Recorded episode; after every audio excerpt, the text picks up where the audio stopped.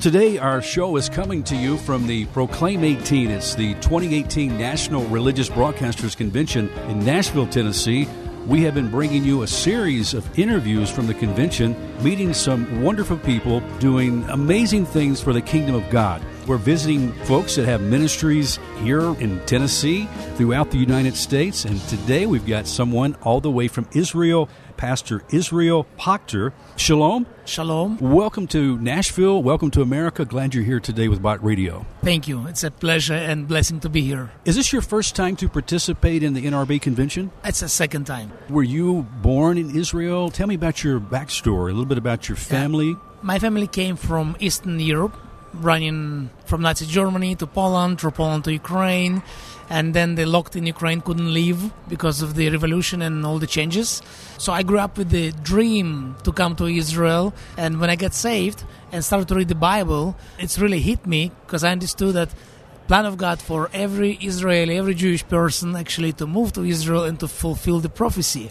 So when you read the Bible about northern Jews or northern Exodus, uh, like uh, Jeremiah 16 says, they will come, says the Lord. You're not going to say anymore, blessed be the Lord who brought us out of Egypt, but you're going to say, blessed be the Lord who brought us out of northern country.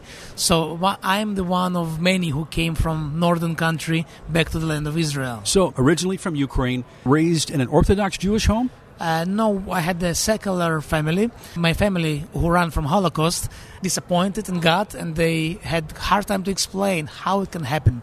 So they decided there is no God. It's easier to say there is no God than to deal with the problem in the Holocaust. Uh, so I raised uh, by secular Jewish family, Jewish parents, who taught me all the basics, but my great grandma, she kept her faith in God and she really planted seeds of faith in my life. So growing up, I always prayed to God, uh, knowing that I'm Jewish, but I didn't went to synagogues because all my synagogues were closed in my city. Did you bar mitzvah? Uh, no, I didn't do bar mitzvah, and one of the reasons uh, all the synagogues were closed and forbidden. So for Jewish people, it was illegal to worship God in Soviet Union time help paint a picture, just reflect back for a moment. We're going to talk about a variety of the aspects of your life and ministry. Here in America, we have freedom to worship. People of Muslim faith and Buddha and Christian. There's freedom yes. of religion, expression, worship God. But what was it like for you to be in a place that was not allowing public or open worship? That was our situation. Uh, everybody knew in this city when it used to be synagogue. This building used to be synagogue. Now it's a Soviet music school. Here going uh, used to be synagogue and now it's a club. And here is a church. Used to be church, but now it's closed and turned to museum. But always closed. Never opened their doors. Byzantine church from the Byzantine times. So that was the atmosphere. It was illegal to believe God and speak about God. Now my personal story, hearing about God from my grandma uh, she always taught me about fear of God and you know God is watching you. And she really did a great job in this atmosphere. And I remember raising up praying to God talking to God without any specific religion but just knowing I'm Jewish and praying to Jewish God. But I remember being in the first grade in the school six years old your teacher like a god for you you know very big person yes. very respectful person. So uh, being a couple months in the school she said kids be quiet. I want to give you very important message. It was quiet in the class. Everybody sitting quiet. And he said you know some people believe in god. So we soviet people sent out astronaut sent rockets to the sky to the cosmos. And we check it out there is no god. So don't believe in god because it's not exist that was your message. So it confused me for a couple weeks, but then I missed my bus home and I started to pray again. Well, you know, it's interesting. Uh, you talk about the former Soviet Union. There was a lady I've had on this program before from Soviet. She was one mm. of the minister of education, I believe. But you know, after the revolution and when the walls came down, actually after the walls came down, she was given an assignment because there was they created in in Soviet Union a moral vacuum people were committing suicide at high rates. Alcohol and drug abuse was rampant. So she was given an assignment to find out how can we bring the young culture and people to be stable. She did research for two years and she discovered that before the revolution 70 75 years earlier the russian people read the bible yes and so she did research and said well that was the answer well as she studied and read she remembered that her grandmother as a little girl against the law, against Soviet Russian law at the time, communist law, her grandmother taught her about Jesus, and so she started mm-hmm. reflecting back. Anyway, as she read the Bible, she came to Christ. She was given an assignment to teach the Bible as a textbook through all the classrooms in Russia. Mm-hmm. And so I don't know where that stands today. I haven't seen her in several years. Mm-hmm. But I'm just trying to help paint a picture, too, what it's like for our people listening today here in the U.S., Pastor Israel, to be in an oppressed atmosphere and how we should not take for granted Oh, yeah. the freedom and the privilege we have to worship our God and to serve our God and to look for ways to tell other people about His grace and mercy. That's right. You see, till age of 18, I never met any believer. I never heard about Jesus. I never heard about uh, anything connected to the Bible. And I saw first time Bible in my life when I turned 18. I even didn't see the Bible ever. So it was forbidden. It was illegal. Guys who carry Bibles went to prison. So it was no Bibles around. No, you know, it was pre-internet time.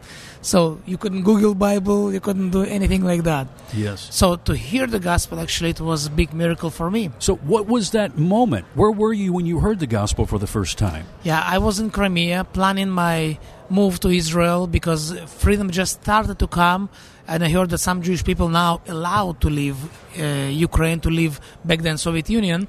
So I started to prepare and do my research. The information wasn't easy to reach, and uh, started to pray. Really pray every day, speaking with God, speaking with heavens. Nothing specific, but one day I met a friend who just became a believer he was passionate about Jesus. He was like crazy. Others people told he lost his mind. He became you know crazy Christian guy.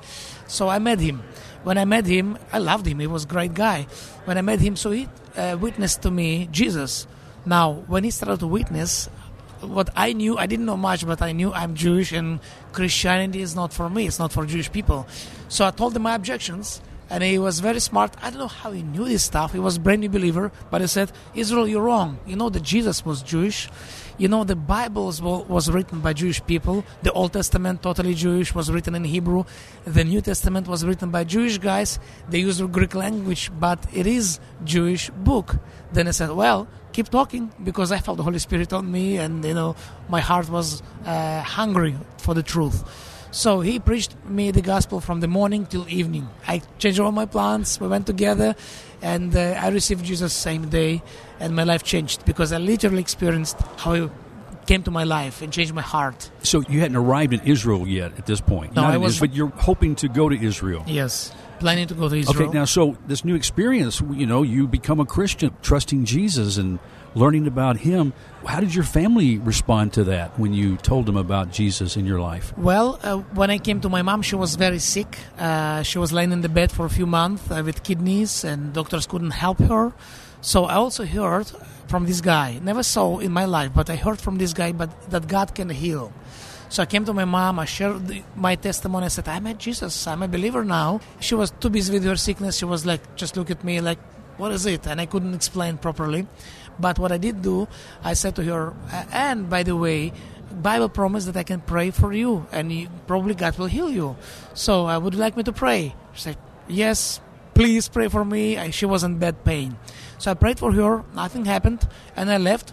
Next day, I came home, and she was totally healed. So she had no objections anymore. She really believed that Yeshua, that Jesus, is the Messiah.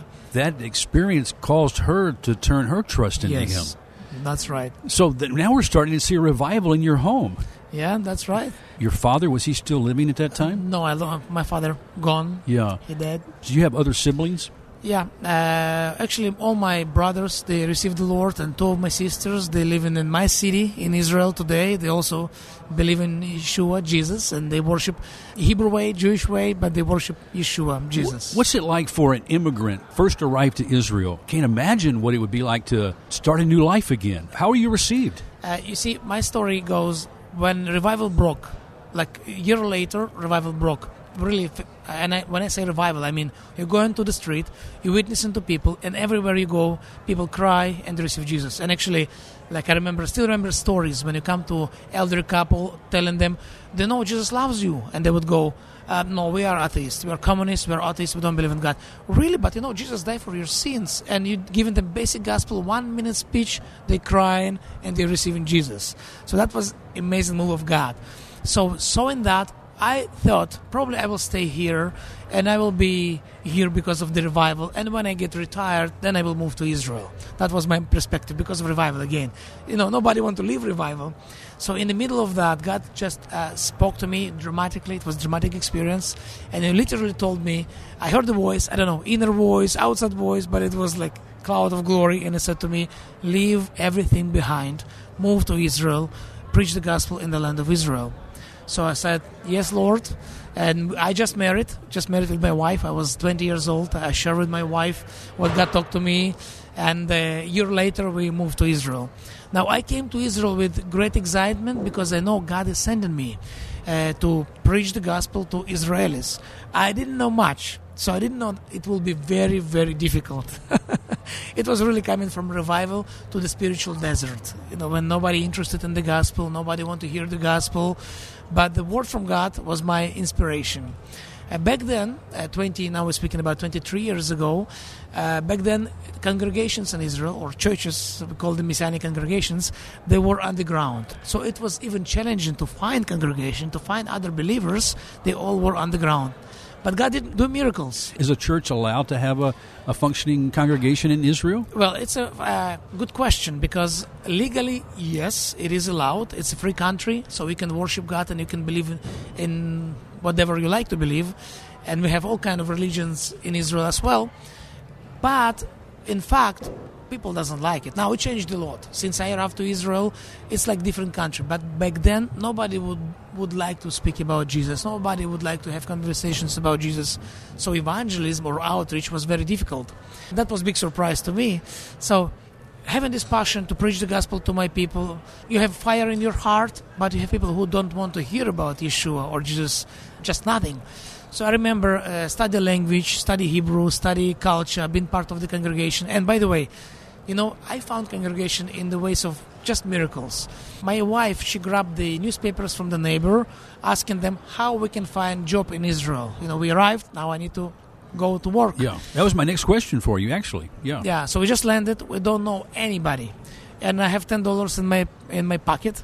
The government provide little funds, so we rented apartment. All funds gone so we don't have any money. Government provide funds for you, Pastor Israel, because you were Jewish and yes. coming to Israel. Is that yeah, right? Coming okay. to Israel, the Aliyah, you know, the government helps to do first steps in the land. It's very basic. It's very little. Sure. So we came with uh, two suitcases to the land of Israel, and if back then you would ask me, "What do you need?" I would tell you everything you know, like forks and knives and cups and everything, you know.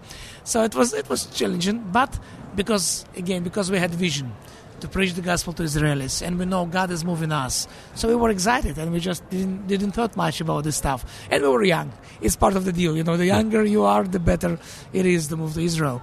But anyway, so uh, looking for a job, my wife opened newspaper, and I saw advertisement first and last in the history of Israel, advertisement and invitation to the messianic meeting in Jaffa.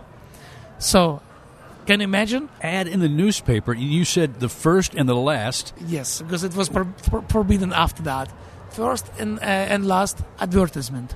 It was just for us, for us to find congregation. So uh, I said, well, praise the Lord because we've been praying, help us, Lord, to find believers. We knew there have to be believers. There must be Jewish yeah. believers in the land of Israel, but we couldn't find. There is no internet, like I said. It was pre-internet time. Um, uh, it was 90s. So uh, next week, we found congregation there. In two weeks, we found Beit Emmanuel, the congregation we actually been part of for next 10 years. Beit Hallel? It was my first congregation I attended. That was the first one you came yeah. to. Now, when I said Beit Hallel, am I saying that right? Yeah, I'm a pastor of Beit Hallel now, congregation I planted when I moved from Tel Aviv to Ashdod um, and it's another story. We want to go there. I want to make okay. sure we can get as much of this in because this is exciting information you're sharing, and not just information. This is the power of the gospel of Jesus Christ. This is something, as we mentioned, there are other faiths, but there's faiths without the power because Christ came out of the grave. The confirmation of his holiness, his sovereignty, him being, as he said, the way, the truth, the life, and you're taking it to the people of Israel. So obviously found jobs. Yeah, found jobs, found congregation, found spiritual family Uh, right away came to pastor saying him i ready to to help you with anything you need and it was very small congregations You have been in this position now for what, 10 years, pastoring this church? 13 years 13 years. What have been some of the challenges for you to pastor a church in Israel? Well, lots of challenges. Lots of challenges. First of all, even in Tel Aviv, when I just started to attend the congregation, I had passion for evangelism. I had passion to share the gospel with Israelis. So I started to be involved with the full-time ministry. The congregation hired me to be an evangelist of the congregation, and only way to evangelize back then was just go to the street and speak to people. So, with all my passion and gift and experience from revival, I went to the streets of Tel Aviv, mo- the most open city for any new ideas, and I spent days and days, and it was it it used to be weeks when I couldn't have even one normal conversation. People would just get mad. People would like to talk about Yeshua, Jesus. It was tough. It was really I mean, tough. would it get tough enough that there was possible harm coming to you? Would people try to hurt you or quiet you because you were talking about Uh, Yeshua? Not physically, but yes, people would be mad. People would shout at me, like, "What, what are you doing? We're Jewish people. How dare you to preach the gospel to Jewish people?" And all that kind of conversations. Yeah. So uh, after six months of daily evangelism, I have seen First Lady who agree to come to the congregation, not even get saved, but just agree to come and check what is Messianic congregation. It was 20 years ago. Today, we have totally different story. Today, we have new believers every week. So Israel is changes. And this is one of the things we cannot run out of time, Pastor Israel, before we talk about the movement of God today, 2018, where we are right now, mm-hmm. and some of the things that are happening because you told our general manager Todd Payne met you at our Bott booth again. We're here at the 2018 National Religious Broadcasters Convention in Nashville this year. Todd met you at our booth. He called me and he said, "Byron, you've got to meet Pastor Israel," and I'm so glad we did. So talk about this revival. You're saying people are getting saved weekly coming into your congregation. Yes, we, we see movement of God, and again, compared to how it used to be 20 years ago, it feels like revival for sure. And what's the difference, do you think, Pastor? Well, first of all, I believe it's a time prayers of Christians because I know Christians are praying for Israel.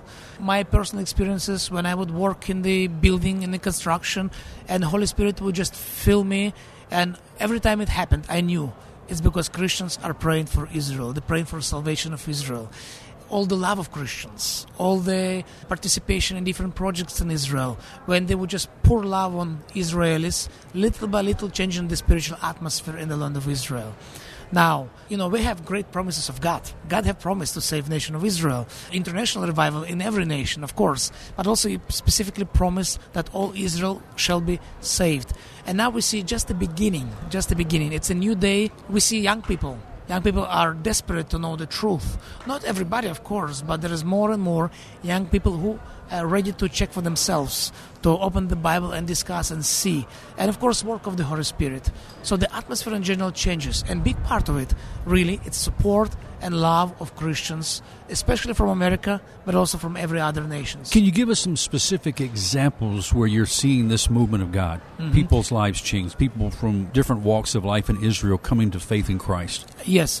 Our strategy, when I mo- first moved to Ashdod, we started to preach the gospel in the streets of uh, city, and it didn't work much. So we've been praying for directions from God, how to do that.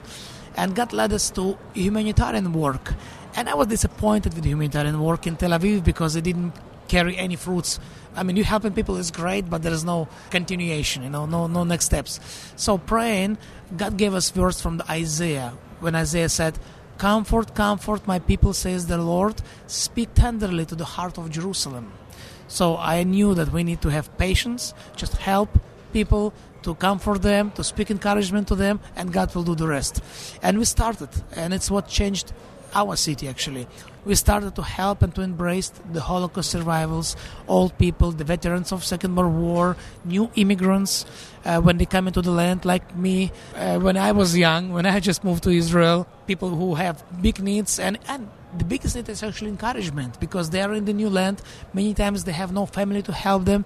They're just lost. You know, the government provide very basics, but there is nobody to love them, to smile to them, you know, to, to take their hands and to lead them through this process. And what we do as community, as Messianic community, as Messianic congregation, a church in city of Ashdod, so really, the opportunities of ministry is just endless. Sounds like to me.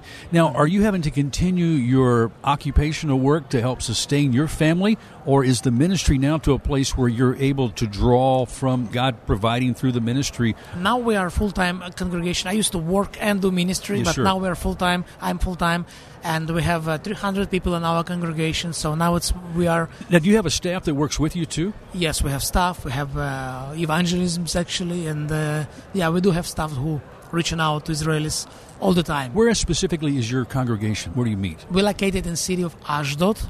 It's uh, south of Tel Aviv on the coast. It's a beautiful Jewish city. It's uh, uh, really one of the modern cities of Israel. Ancient because you know Ashdod known in the Bible uh, because of the Ark of the Covenant that was brought to Ashdod by Philistines, but it is one of the cities of Judah according to Joshua 15:16. In New Testament, Ashdod mentioned in connection to Philip the evangelist when he was translated by the Holy Spirit after preaching and baptizing Ethiopian eunuch. He landed in my city and he preached the gospel in the city of Ashdod. So he started. 2,000 years later, we continue. There is a ministry called Voice of Judah Israel. I want to talk about the relationship of this ministry to your congregation. Is this something that you started as a pastor? How did this ministry, Voice of Judah Israel, come about? Yeah, the vision was from God uh, because when we do uh, outreach, local outreach, it's a congregation, a responsibility of congregation. But speaking of missions, speaking of planting new congregations, starting new churches in Israel, started new projects in different cities, uh, we needed help from outside. We needed help. That's the connection with uh, Brother Greg and many others who just was, were praying how we can help Israel, how we can practically help Israel, and God just connected us And you mentioned Brother Greg Ranney. Greg is here right now. And Greg, let's slide that microphone over there. We're kind of sharing microphones as we're on location on this remote here today. Greg, tell me about how you first uh, made contact here with Pastor Israel and tell me about your connection with Voice of Judah Israel. Well, it's really interesting because he would come to the United States to just meet with pastors and just try to share with Americans what is happening in the land of Israel. Not what you see on TV, not what you hear on the radio, but what's really happening in the land with the Messianic Christian people in Israel. And as he would do that, people would come up to him and they would say, We want to support you. How do we support you? And we had no real means of doing that. So people would just hand him checks and cash. And because of how taxes and things are set up in Israel, that's it's difficult for a pastor or any anybody from Israel to be able to take money to be able to use that. So he came up with a strategy where we would start the not-for-profit Voice of Judah Israel here in the United States, a 501c3, so that if people's hearts were towards Israel and they wanted to seed into a messianic community of believers that was helping the humanitarian and practical needs of the immigrants and refugees, Holocaust victims, widows, and orphans in Israel. They could give to the Voice of Judah Israel, and then we would channel that money, funnel it to the Beit Hallel congregation where they could do that. And as they do that, they're building relationships with these people that are really filled with a lot of skepticism and not really comfortable in receiving things for free. But as that relationship develops, then they're more open to hear the gospel message. And as we share the gospel, then by the thousands, they're coming to know Jesus as Yeshua HaMashiach. That is so exciting. Showing real love, loving people unconditionally. My pastor often says compassion without compromise. You know, Yes. when you refer to the ministry to the Holocaust survivors, there's many, and I understand the government. It's so different as it compared to the U.S. You know, we have a the Medicare, Medicaid. That's not the best situation in the United States. Don't get me wrong but the conditions are not even close to that in Israel. The government, they're trying to protect themselves. A lot of their money goes into the military aspect of their defense. So a lot of the elderly don't get the total care. So organizations are coming in and helping. As you said, Pastor Israel, it's another outreach to be able to show love. And some of these, their homes need repair, they need food, and they need help substance and medical needs that they have too. And so I'm sure this is another aspect you're able to minister. Yeah, that's right. We work with many volunteers from America, from different churches or personal people who come in for short term missions. Of course, we worship together, we study Bible together, we share stories and testimonies. They see new believers, young believers, like young soldiers who just get saved and receive the Lord and become brothers and sisters in the Lord. But also helping poor and needy together. And that's a great tool and great way to encourage people. Like when we do projects and Christians around, I always interview them and ask Christians, tell me, brother, tell me, pastor, tell me, sister, why you are Christian, you're not Jewish, but you stand with Israel, you support Israel, you care about our people, you pray for our people. What is the reason? And they would just genuinely say that's the Bible number one and Jesus number two, yes. because Jewish uh, Messiah or you know Savior Christ saved me, saved my life, and taught me to pray, for, love everybody, and especially people of Israel. We see tears, we see reconciliation, we see people just shocked, and many said, many testified growing up in Soviet Union, growing up in Europe, growing up in different uh, yes. countries, we thought Christians they are hate us. And we see media, we see how countries standing against Israel, and now we see you come and you loving us and you praying for us, and they just just broken and you wow. see tears and you see joy. Well, we don't have a whole lot of time, Pastor, but I do want to make one connection with our Memphis listeners in Israel now because there is a Messianic Jewish congregation, Brit Hadashah, in our city, has been for a number of years.